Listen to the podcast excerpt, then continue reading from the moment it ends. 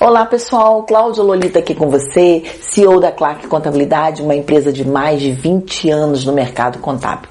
Eu sempre faço conteúdo onde tem dúvida, onde as pessoas perguntam muito, onde a gente recebe e-mails, WhatsApp, enfim. Clientes fazem perguntas e hoje a gente vai falar para vocês o que? Nada mais, nada menos do que capital social. Por quê? Porque a maioria absoluta dos nossos clientes, nosso escritório, quando vem abrir uma empresa, eles não sabem nem o que é capital social. Então hoje a gente vai falar no vídeo de hoje sobre subscrição e integralização do capital social na sociedade limitada, ok? Primeiramente, gente, eu gostaria de te pedir um favor, se possível. Se você assista esse vídeo sem fazer qualquer outra coisa, esse assunto é mais complexo e por isso eu preciso da sua total atenção. Combinado? Afinal, se você está aqui assistindo esse vídeo, é porque esse assunto é importante para você. É pelo menos o que eu acredito. Então, podemos dizer que o contrato social nada mais é do que a certidão de nascimento de uma empresa, seja ela micro, pequena, média ou de grande porte.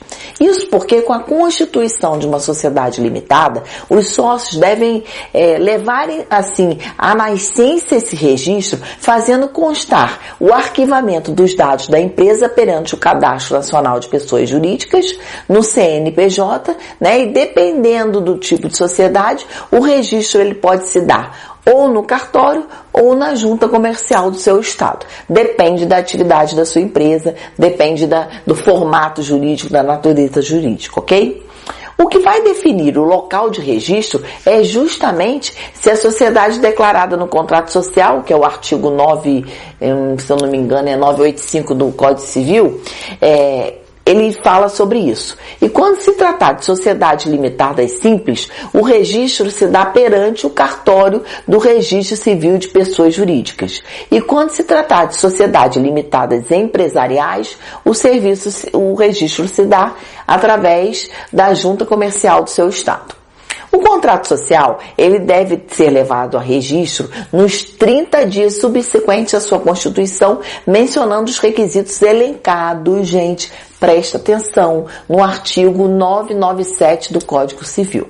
Entre eles, a documentação, o objeto, a denominação, a sede, é, o prazo da sociedade, os dados pessoais dos sócios, quem vai ser o administrador da sociedade, o capital social, né? É, quanto nesse capital social tem de cota social para cada sócio e as suas responsabilidades.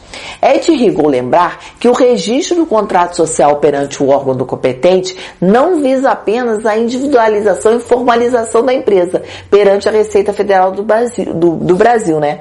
A, a famosa RFB. Mas também visa resguardar os direitos e deveres dos sócios com, com relação à sua responsabilização na formação daquela sociedade.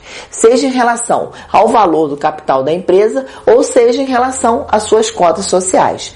Um dos assim requisitos mais detalhados do contrato é aquele em relação ao capital social da empresa, na medida em que o documento deve detalhar o momento, né, e a forma da sua subscrição e integralização.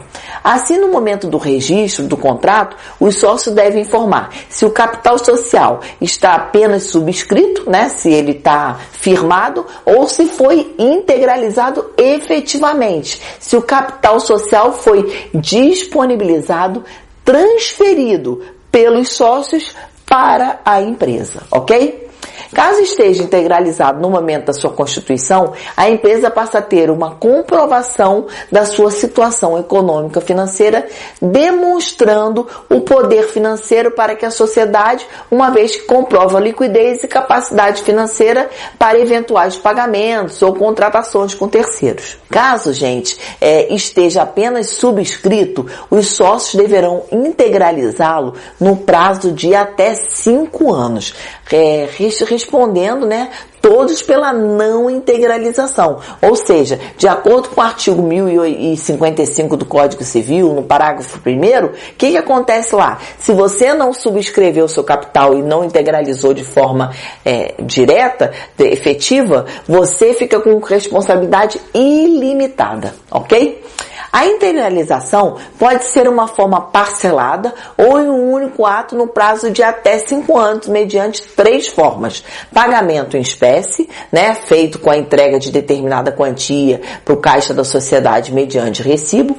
Transferência de bens, né, que pode ser móveis ou imóveis. Móveis, por exemplo, posso citar um carro, né, pela simples tradição que é a entrega dos bens. E vai estar tá lá, é, toda a documentação vai passar a ser em nome da empresa empresa, e cessão de títulos de crédito, pela formalização competente do instrumento de cessão de direitos, ok? Importante ressaltar que a lei proíbe expressamente a integralização de capital social por meio de prestação de serviço. Outro ponto importante que deve ser especificado no contrato, no contrato social é sobre a valorização, a valoração das cotas sociais. Isso por quê? Porque a cota social nada mais é do que a divisão do próprio capital social entre os sócios. No artigo 1055 que eu já citei para vocês, determina que o capital social deve ser dividido em contas iguais e desiguais, cabendo uma ou diversas a cada um dos sócios. Assim, gente, ao especificar sobre as cotas, o contrato deve detalhar sobre a valoração da sua unidade, quantidade de cotas pertencente a cada um dos sócios. Vale ressaltar também que a responsabilidade de cada sócio fica limitada ao valor de suas cotas, né? Isso está disposto lá no artigo 1052 do Código Civil, ok? Na sociedade limitada, gente, é lógico que toda essa formalização que eu estou falando do capital social, eu estou falando em relação às sociedades limitadas, né? Por quê? Porque a responsabilidade de cada sócio é restrita ao valor de suas cotas, mas todos respondem solidariamente pela integralização do capital social. Conforme se verifica por tudo que eu falei nesse vídeo, os sócios de uma sociedade limitada respondem até o valor de suas cotas sociais, não respondendo com seu patrimônio pessoal, ok? Contudo, gente, caso o capital social não tenha sido integralizado no prazo legal, todos os sócios respondem de forma solidária para a sua integralização, ainda que tenham honrado com a integralização da sua cota parte, inclusive com seus bens pessoais. Em síntese, o capital social é o valor que a empresa fará à disposição para o seu início das operações. A compra de equipamentos, a compra de máquinas, de utensílios, ou seja, o capital social, né? Ele, ele falando de maneira assim bem simples, é o valor para a empresa nascer. Entenderam?